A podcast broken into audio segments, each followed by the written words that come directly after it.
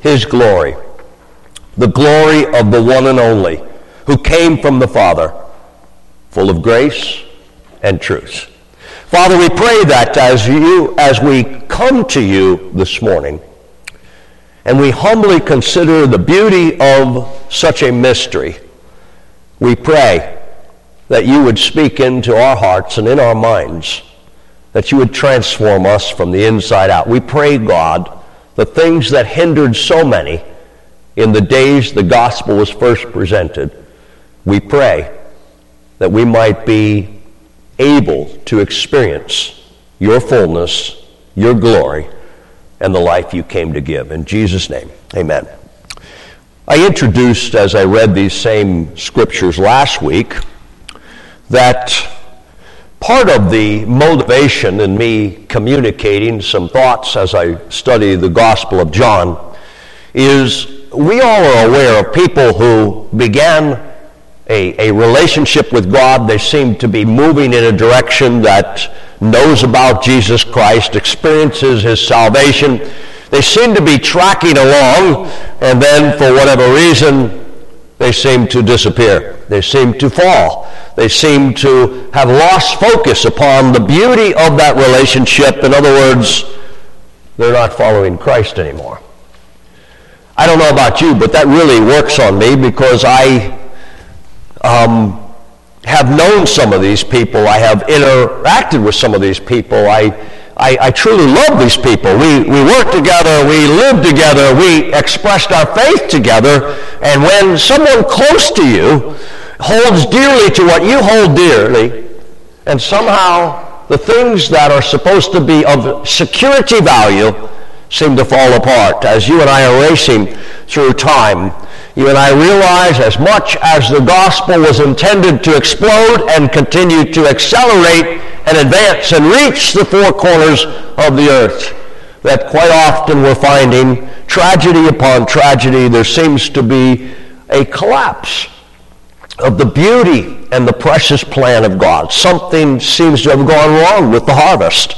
Something no longer is what it once is. Well, we could simply say the times are changing. The world is becoming whatever it's becoming, and people are becoming what people uh, ultimately become. We can always tell ourselves that there's some kind of a, uh, uh, of a, a problem that can be explained somehow. And yet, when we look at John's gospel tied together with this sense of what might be happening, is what are we going to do about it? So as I look at the gospel of Jesus Christ, I realize that not only it is presented as it's presented and revealed as he chose to reveal it, but he's put his hand of blessing upon these words. He's given us a mission and he's promised to, to impart to us the Spirit of God that will guide us and keep us and empower us. And we can look at all these concepts. But as I was reading through the Gospel of John recently, I realized some of this stuff is almost impossible, humanly speaking, to figure out. John's gospel is so unique in the sense that he kind of leaves people hanging, and there's never quite a conclusion until Jesus is crucified, buried, and risen again. What we need to understand, though, is you and I, until certain components begin to take place in our life, and certain conditions of the mind and conditions of the heart, we might know the answers, but our hearts may not end up in the right place.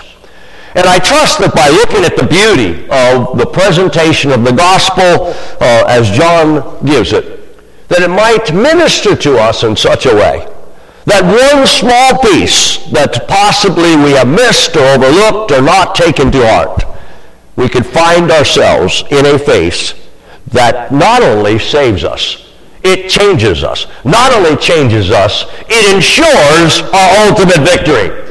So that once again, we can enjoy the richness of the gospel that's intended and also speak words of life and hope and confidence to people around us and say the gospel is still just as powerful as it always was. And though some would point to this person and that person, we can say, but this gospel is the truth. And that truth will set us free. And that's the beauty of the message of life is somehow there seems to be creeping into the world that you and I are sort of just swayed in the wind and we hope that we end up blown onto the right seashore someday. The gospel was never intended to be a hit and miss type of truth.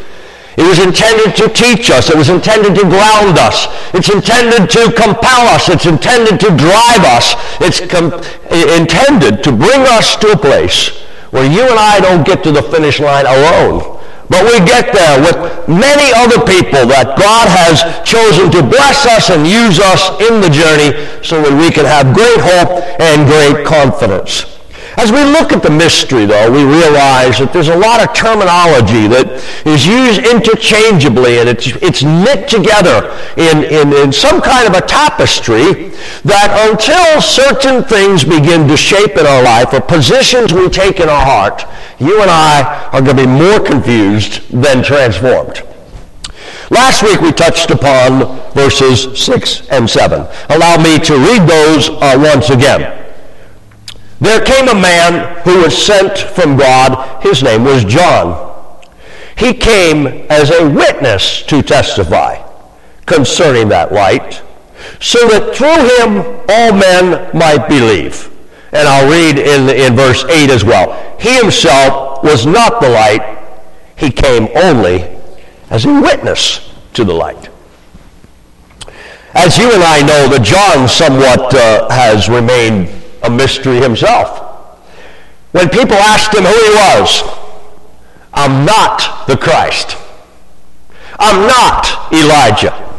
I'm not one of the prophets. Well, who are you? Just tell us who you are so we can go back and tell the, the authorities who you are. Why are you baptizing people if you're not one of these? John simply says, I'm not. I'm a voice crying in the wilderness, prepare the way for the Lord. And so when we think of John's ministry, he is of preparation. He sets the tone of the mind. He begins to dabble with the condition of your heart. He does somewhat of a tilling process.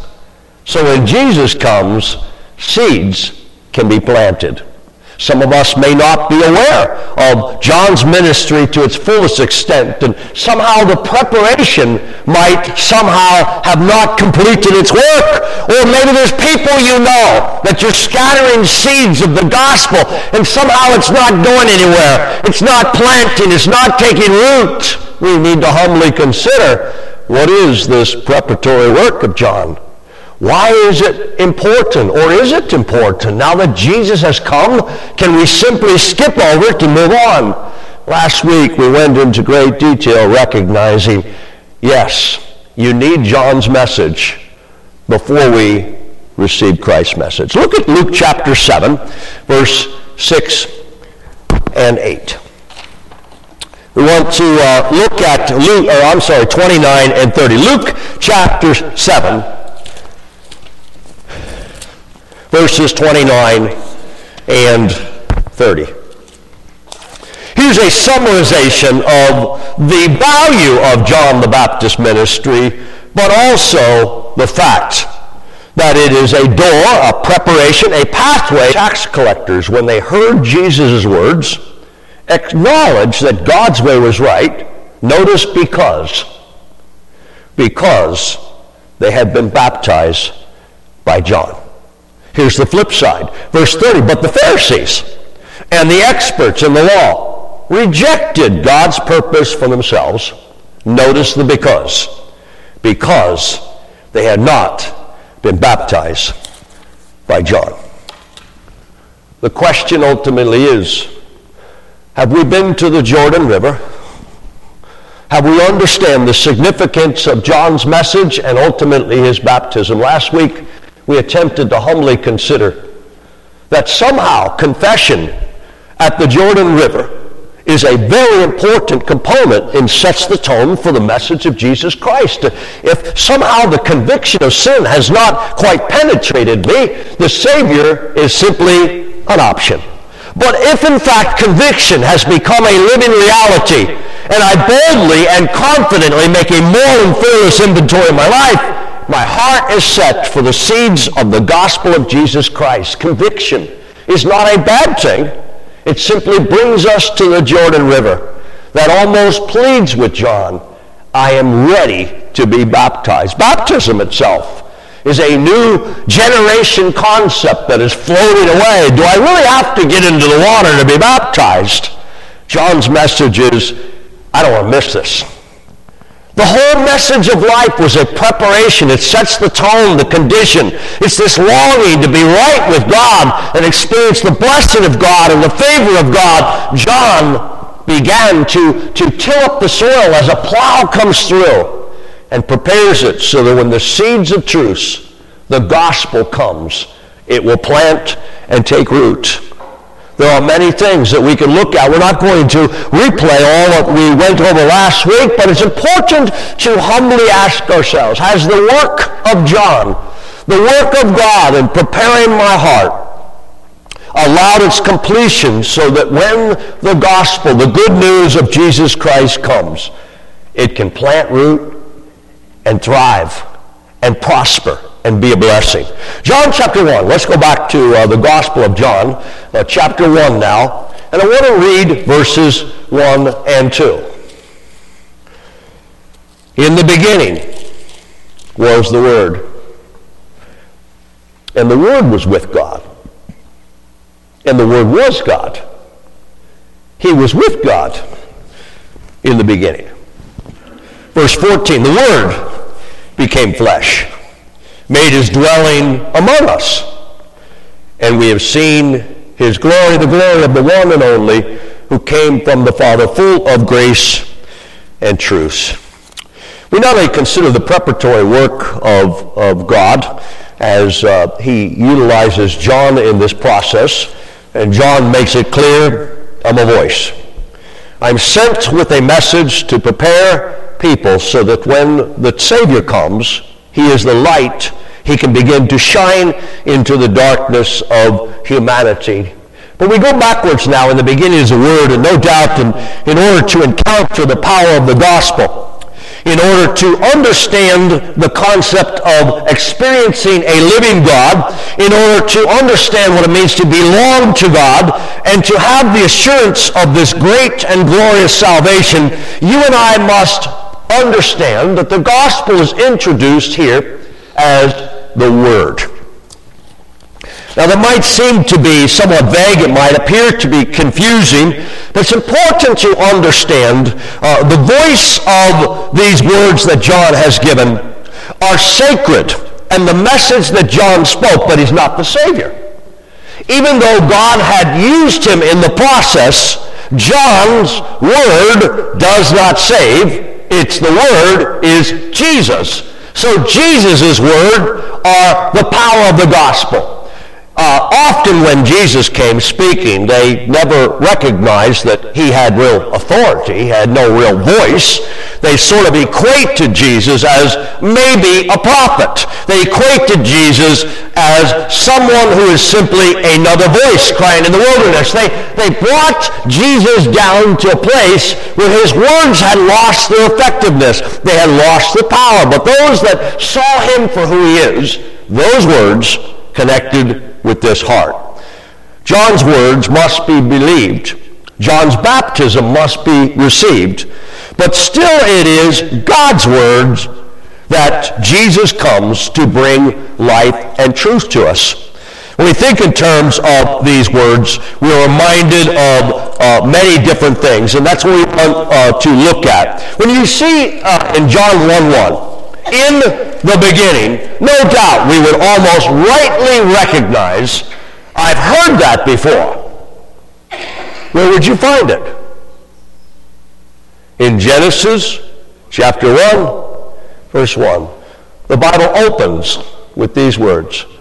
And so it's important to recognize that as John pointed to Jesus, and he said that the light is coming, that the first element of creation was God said, let there be light. In the beginning, God created the heavens, the earth. And as we look at these, we understand that John is not writing to confuse. He simply communicated in a way that everything begins with an understanding that the Word is the creative power of God, that the Word is the origin of life, that the Word is the designer of life, the shaper of life, the maker of life, the one who caused things for a purpose and a specific plan. God ultimately, when he speaks, it is so. And we go through all the process of creation, and it is summarized. God said, and it was so. When Jesus is presented to us as the one who speaks, and it is so, we need to understand that this is the word of faith. It is the faith that Jesus ultimately had said we must believe in. Not simply believe in the idea of a Savior dying for our sins, but we're believing that when Jesus speaks, it's the same power, it's the same force, it's the same creative energy that brings life into our existence. We must hear it. We must receive it. We must believe that what Jesus says, it is so. Is our faith connected to the creative power of God's Word? It's not simply a word that is tucked away in a book. It's not simply an idea or thought that floats through our head. Is it takes us back to the beginning. The beginning of the world, the beginning of my life, the beginning of all that I can grasp and understand. Eternity begins long before and continues on forever. He is the Word that we, he speaks, it is the word of faith. I realize that some of this might be a little confusing, but we need to understand there were many people who liked Jesus, but did not take his word as the only word. They did not accept that he was more than just a guy with good words or nice words or appealing words. They did not connect him with the God in the beginning. Your faith is important that it rests upon the true identity of Jesus Christ. He is the Word. The Word was in the beginning, the Word uh, was with God, and the Word was God. Faith is that which believes in what is revealed to us. It believes in what is spoken. It believes in what is said because the secret to a new life in which you and I possess is that God speaks us into existence. Uh, let's look at uh, Romans chapter 4. Romans chapter 4. And we want to look at verses 16 through 25. Now, you remember briefly when we think about the, created, the creation story is God did not start with a chemistry set. And he didn't put together a couple chemicals and he didn't put together a couple ingredients. And he five. now, there's something we need to understand about Abraham. Abraham is called the father of our faith. He is the one that if you want to understand faith and you want to understand believing in what God has spoken, Abraham is, is this example. He is the one that God has called out and he has blessed.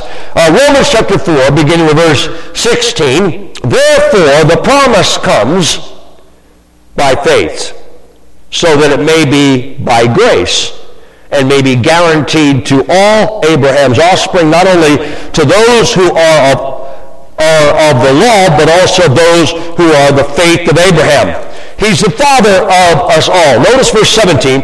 As it is written, I have made you a father of many nations. He is our father in the sight of God, in whom he believed. Notice here the God who gives life to the dead. And he calls things that are not as though they were. When Jesus communicated his words, the assumption was that your faith would latch on to not what you think you can change, not what you think you might be willing to do. Faith in the gospel believes that regardless of my past, God has my future. Regardless of what I've done, he is going to do something new. Regardless of my upbringing, he has a destiny for me. Regardless of my will, he will shape it and break it. Regardless of my intentions, he will take me out of nothing and put me into what he calls something.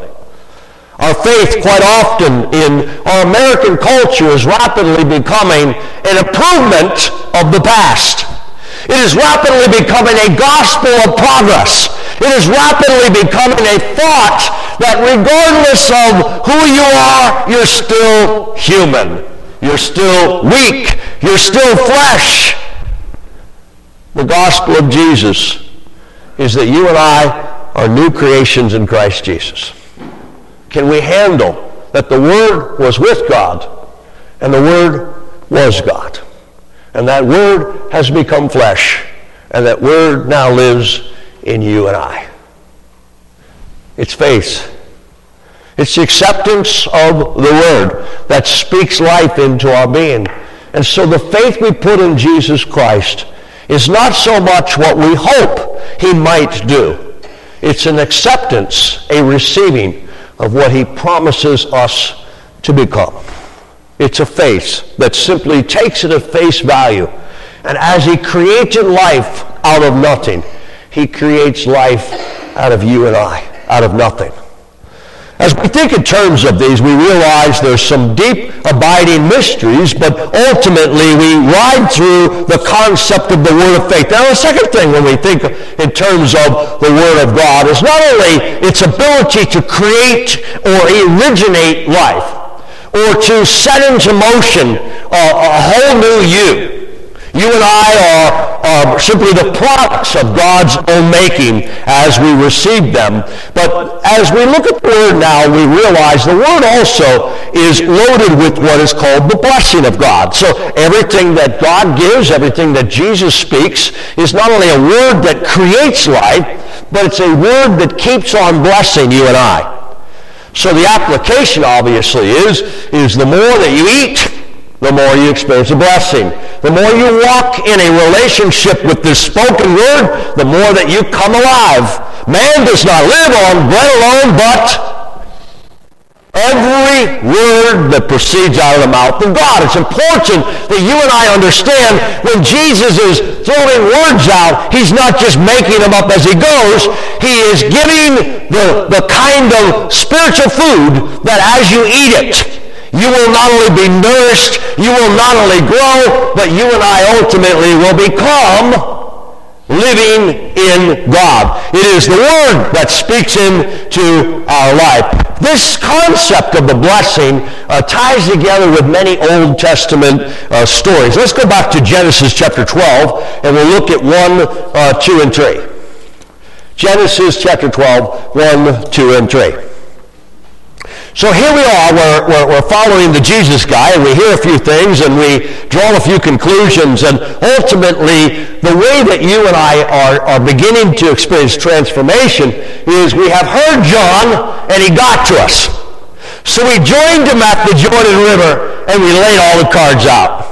We confessed it all, we repented, we understand the way of God is, well, John says, look to him.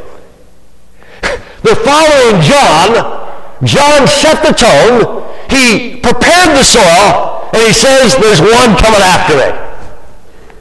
So he points to Jesus. Look, the Lamb of God that takes away the sin of the world. And other times that John's disciples now become Jesus' disciples, and he becomes this light that enlightens every man. Genesis chapter 12, 1, 2, and 3. The Lord said to Abraham, Leave your country your people, your father's household, and go.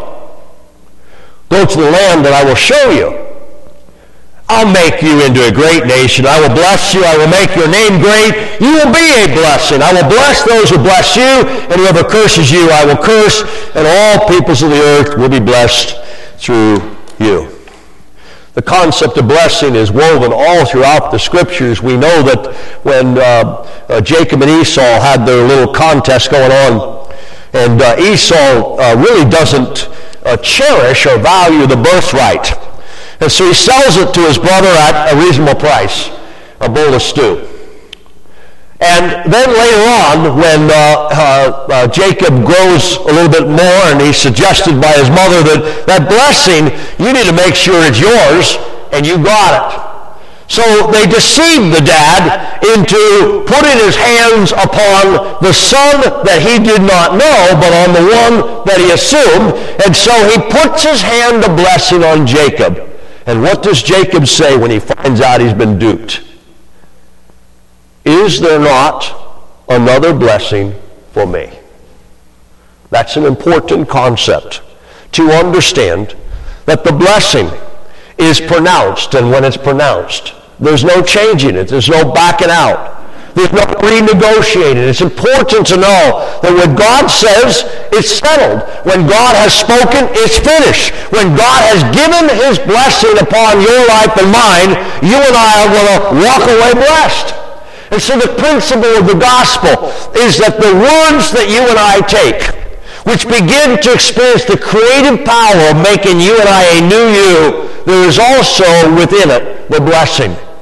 And that blessing given to Abraham was given in covenant terms. His part was to leave and to go and to follow God as he shows him. And that's important. Jesus picked up on that concept quite often and mentioned about follow me.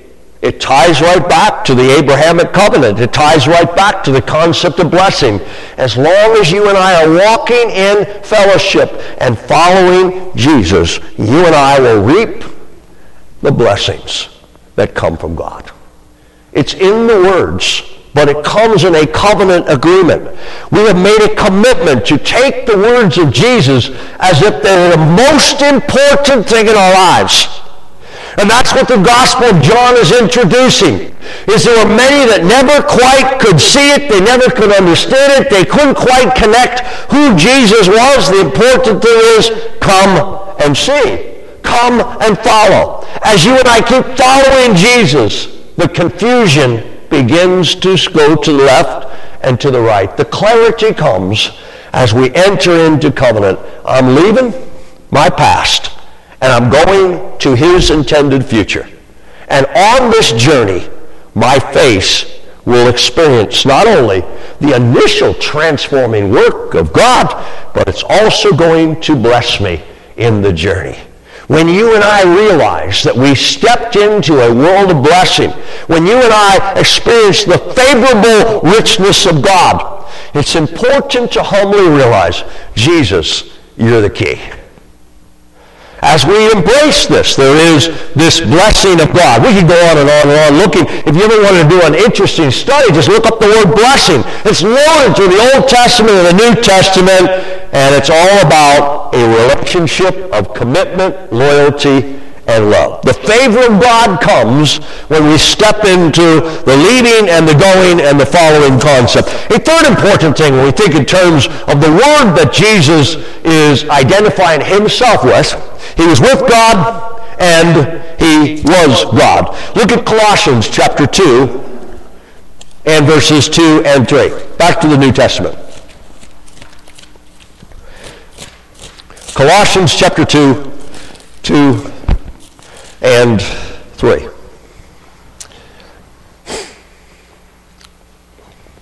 The Apostle Paul writes that my purpose is that they, meaning the, the church in Colossae, may be encouraged in heart, united in love, so that they may have the full riches of complete understanding. I realize it's deep. In order that they may know the mystery of God, namely Christ, in whom are hidden all the treasures of wisdom and knowledge. When Jesus spoke, people were amazed at his wisdom.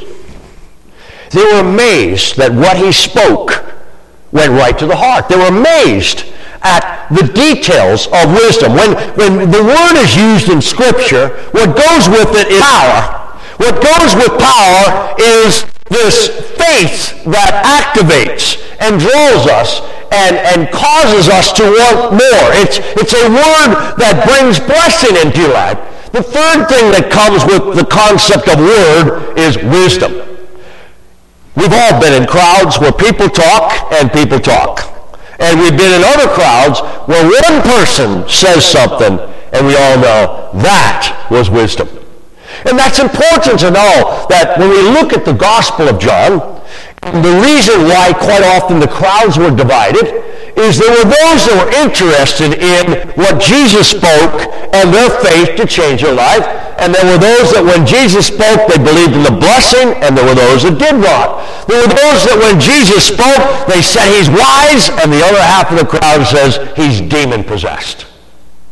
What you and I must recognize as we journey on through life we invest in these words not simply because we want to get the right answers. We need our hearts in the right place. And by allowing these words to speak into our minds and hearts, you and I are not only going to experience the, the reward that comes with faith, you're going to receive the blessing that comes with believing, and you're also going to experience the wisdom that comes from on high. Many of us, if we've been following Jesus for very long, realize we are a lot wiser than we once were. You and I can see things that we never saw before. You begin to understand things. You begin to apply things because the wisdom of God is a hidden treasure, but it's in the person of Jesus Christ. We must come to Jesus Christ to recognize not only his true identity, but it certainly reveals our own identity. It's in that person of Jesus Christ. One more thing we want to look at is in 1 Peter chapter 1. 1 Peter chapter 1. We have the Hebrews, James, and then we get to 1 Peter chapter 1. We'll look at verses 23 down through 25. Again, the concept of the word were familiar ideas in the Jewish culture. But there was this huge blockage and the beginning of the blockage started with John. They loved him, they hated him. They admired him, and then ultimately allowed himself to be thrown into prison and decapitated. Because evil has a way of resisting that which is good and holy. And so the people were divided. There were those that loved John, and they went to the Jordan River to be baptized. And there were many who chose not to go. It might seem like a simple thing. What does it matter if I get baptized? Well, the scripture clearly makes it known. John is the preparation to Jesus Christ. Ultimately, we make an inventory of our lives and our hearts to examine whether or not we've been to the river and we've allowed the transforming work or the preparatory cleansing of dealing with our sin and racing towards a Savior who is ultimately the solution. We look at 1 Peter chapter 1, and we look at uh, uh, chapter 1, verse 23 and down to 25. For you have been born again, not of perishable seed, but of imperishable. Notice how? Through.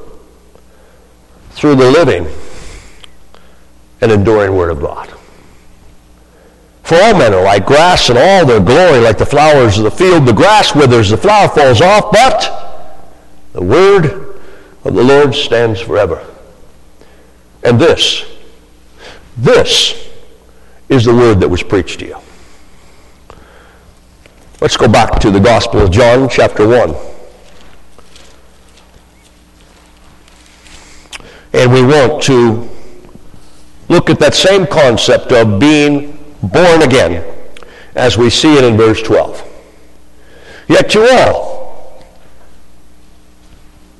who received him, to those who believed in his name, he gave the right to become born or to become children of God. Verse 13, children born not of natural descent nor of human decision, husband's will, but born of God.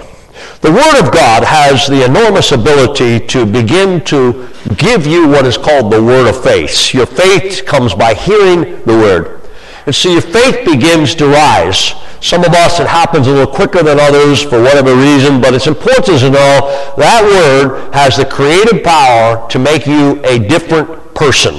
As you and I believe it, we receive it, we embrace it, we hold it, it causes us to become not the new improved Terry, but I am the Terry like the Abraham whose name was changed and Peter's name was changed and Jacob's name was changed. Their names were changed because their identity was changed. Their, their person is changed. You and I, in faith in Jesus Christ, we are not the same person anymore. We are not cleaned up, dusted off, improved. You and I are a new you and I. That's the word of faith. The second, the word of blessing, is that you and I are well aware that when you reach out for the things of God, you touch the hem of his garment, you begin to look at truth and take truth and run with truth, you're going to walk away blessed you find that what you ask for, God blesses you with that reward. You and I find many different ways that the blessing comes into our lives as we are faithful and following God. We also understand the wisdom of God, that you and I can understand the mysteries because the Holy Spirit is, is the revealer. He begins to explain them so that you and I can take this wisdom and apply it to our life and give it away. God's wisdom comes as you and I look into the scriptures, but ultimately the one we need to look at today is you and I, our whole identity is different because we are born again. It takes us right back to where we started. It's important to know that the Word of God is the source of your new birth. Sometimes we get the idea that you and I must uh, decide to be born again. We need to be born again to get into heaven. we we understand in order to see the kingdom of God and hear the kingdom of God. But that's not what the scriptures teach. The scriptures teach to receive the word of God and it will create or cause you to be born again. There's a way to respond to Jesus Christ through feelings. There's a way to respond to faith by saying, that's what I would like to do. There's a way to respond by saying, that's what I need to do. There's a way to respond, that's what I ought to do. And there's another way to simply let the manna fall upon your heart and let the truth rest upon the soil of your, your heart condition and let the seeds of God be planted, as the parable teaches, that some landed on the pathway, and some landed on the rocks, and some landed on the thorns, but some landed on the good soil.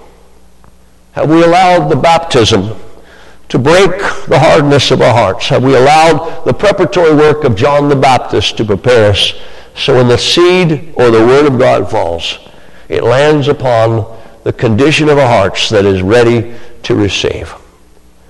The strange thing is, Jesus never intended the new birth to be understood as a one-time concept.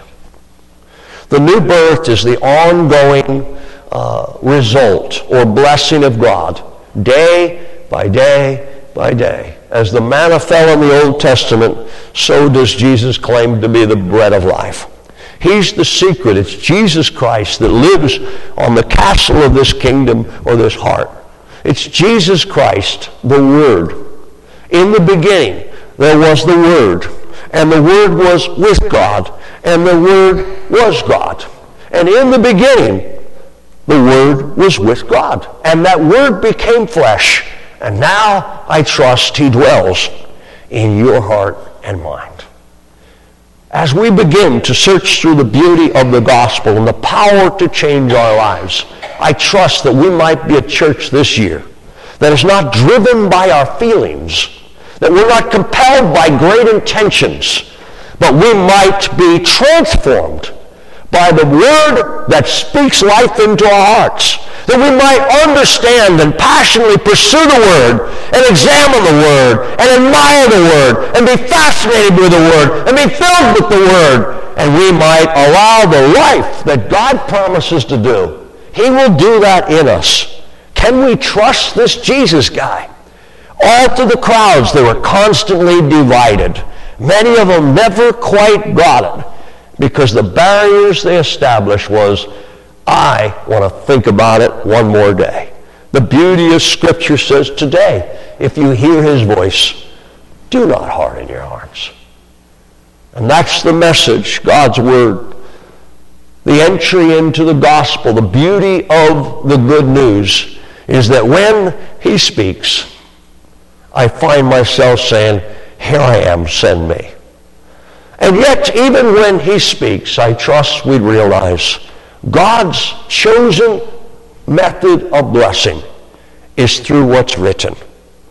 I trust as we journey on through this year, we realize these aren't just words that are 2,000 years old. They're alive and well, but it depends on our reception, not so much whether or not he proves it.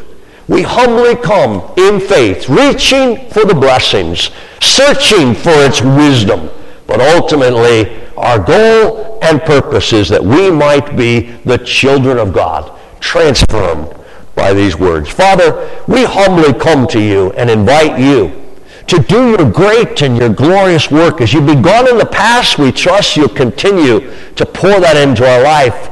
Most importantly, give us courage. As we've come by faith, we've acknowledged these things that we would begin to realize the message I need to share, the voice that needs to come from my lips is these words through the Holy Spirit be given to others on our left, on our right, in front of us, and even behind us. Lord, give us the courage to believe in the power of the old time gospel. We praise you for this in Jesus' name. Amen. Now I'd like to invite the ushers to come forward as we celebrate the Lord's Supper together. Because one of the most uh, profound mysteries about the person of Jesus Christ is when he would take the words he spoke and he would use ones like, unless you eat my flesh and drink my blood, you do not have life in yourself. I'm sure anyone who had any sacredness to the concepts of God's holiness either chose to humbly receive it or they really wanted to kill this guy. And that is the division of the gospel. Though it makes sense in our minds, that's not the issue. The issue is can I handle truth from the Savior of the world? Can I take it, though it seems strange to my ears? Can I receive the life that only comes through Jesus Christ? We are about to become partakers of his flesh and his blood. Let's pray. Father, we are reminded once again of all that you have done and all that you have taught and all that you promised to be in us and through us. We humbly acknowledge that our salvation is based completely and entirely upon the sacrificial death of your Son, Jesus Christ. We trust, Lord, that as we by faith receive your truths of what you've done, that we might allow your life to be imparted to us. Allow us, Lord, to recognize as this bread and this juice represents what you have done.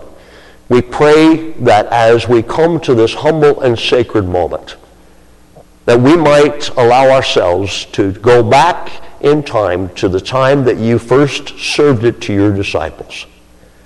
And though it might have seemed to be somewhat of a resistive experience, we pray that we would drink and eat with confidence.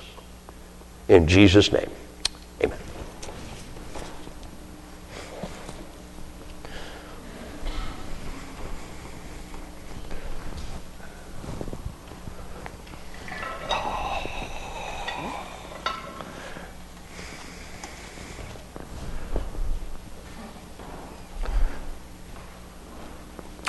We're going to hand out the cracker to everyone. Uh, please hold it till everyone's served, and we will partake of it together. Let's pray. Father, as a reminder again, we realize that your Son paid an awful price, that the bread of life was crushed and crucified.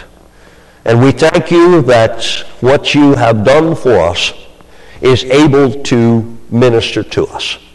We pray that as we humbly allow the need for our great salvation, that we might consider the beauty of feeding upon you and letting your words speak life to us. We commit ourselves to you in Jesus' name. Amen.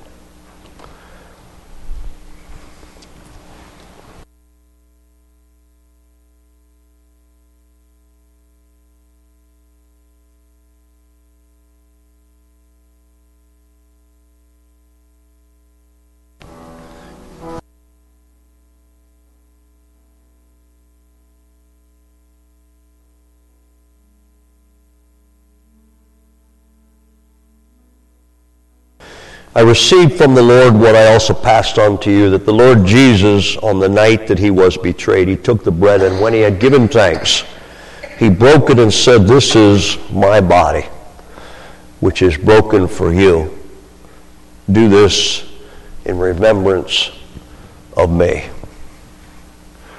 He included each and every one of his disciples with every intent that everyone eats.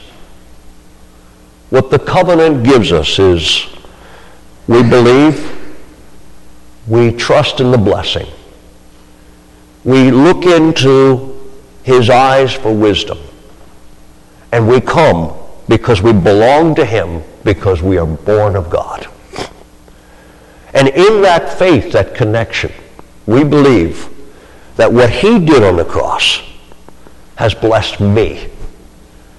That all my sins are paid for. That all my guilt has been atoned for. That all my shame, by faith I believe, it's gone. It's over. It's in the past. And my life belongs to the King who died for me. Jesus says, focus not on ourselves. He says, our eyes are on Jesus. He paid it all because that's what love does. He said to his disciples, Take, eat, every one of you. Remember me.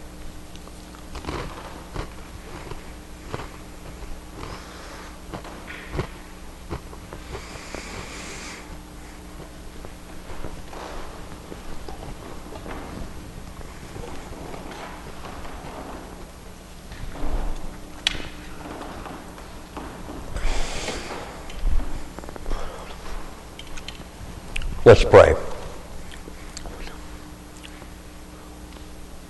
Lord, it would seem in our minds enough to simply be a God of mercy and compassion and simply somehow say it's all okay. But because you're holy and just, and because there's power in the blood, you gave yours so we could be free. Forgive us for the times that we have looked at sin as if it's not much of a thing, but especially forgive us for the time that your blood was shed and has simply become so familiar to us that it no longer stirs us to live with integrity and passion. But Lord, we thank you for the blessing that even today we can come to terms with the reality of what we've allowed ourselves to drift from one side to the other. And where sins are atoned for, not only the past, but the present and the future. Thank you for the power of your saving blood. Commit these things, we pray, Lord, to you, and may you revive us in Jesus' name. Amen.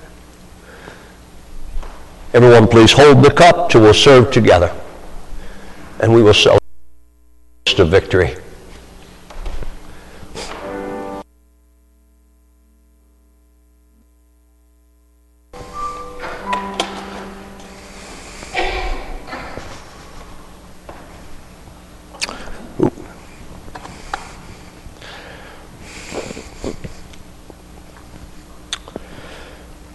In the same way, after supper, he took the cup, saying, This cup is the new covenant in my blood.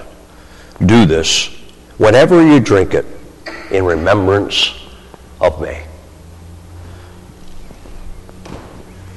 The blood was something you didn't touch because the blood was sacred. Let alone the blood of the Son of God. But it was shed because it was the price, the acceptable means of atonement for our sins. It's not only sealed the potential of our cleansing, but this is the security of our salvation. Because the shed blood continues to speak on our behalf. Jesus said, that the focus is not on us. It's to humbly consider all the significance of the blood and its cleansing power and the promises of redemption. And as we believe and we hold the toast, we speak to God with a sense of holy gratitude. Thank you for your blood. We praise the Lamb of God who is slain from the foundation of the world. Jesus said, remember me.